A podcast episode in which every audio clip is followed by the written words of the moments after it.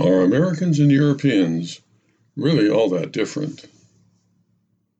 I came across an interesting article the other day suggesting that Europeans are better than Americans at living life. Since I've never been to Europe, I decided that I should at least know what I'm missing, and I started to read.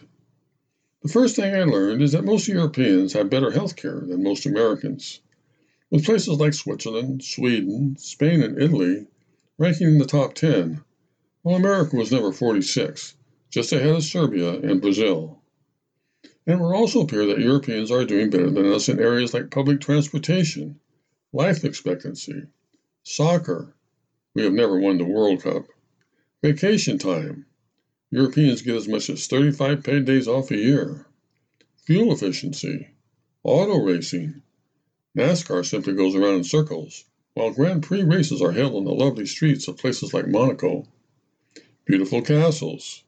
We at least have Disneyland, and sexy accents.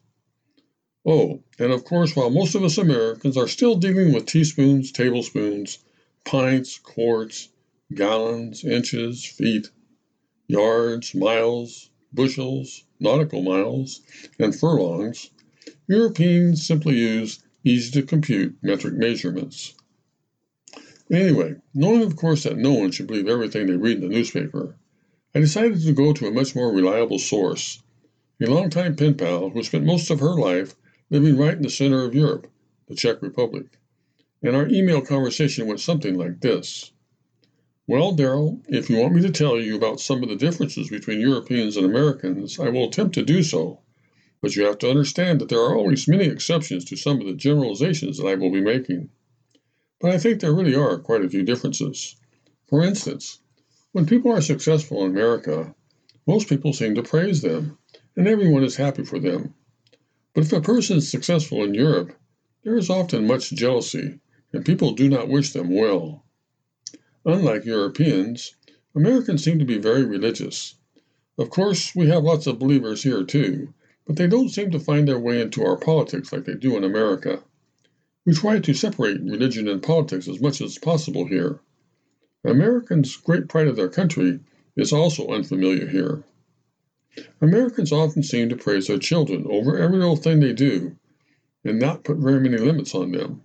For instance, I have a good American friend, and her daughter is now wearing a pair of shoes that do not fit her feet because they were the only ones in the store that the child liked and thought that they were pretty.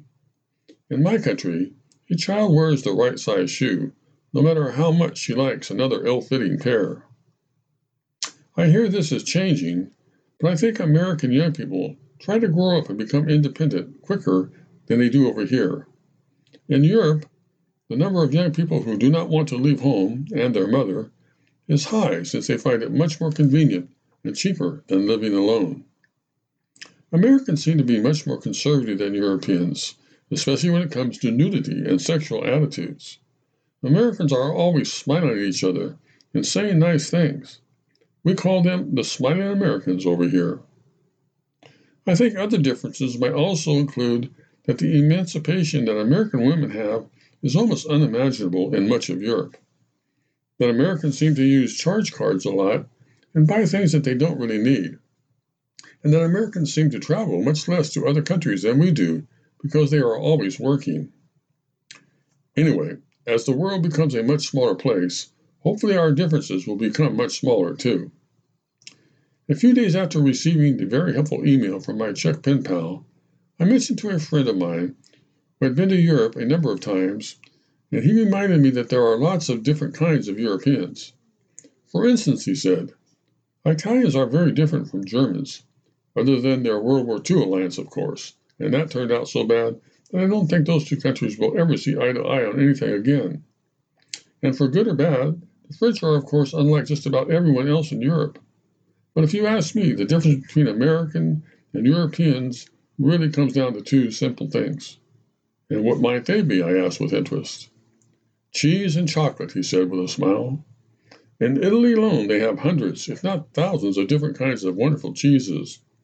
While we actually eat that god awful stuff that is wrapped in little plastic squares that we slap on hamburgers and turn them into cheeseburgers. And when it comes to chocolate, Europe has the finest gourmet chocolates in the whole world. Do you know what our best-selling chocolate is, Daryl? No, what? M&M's.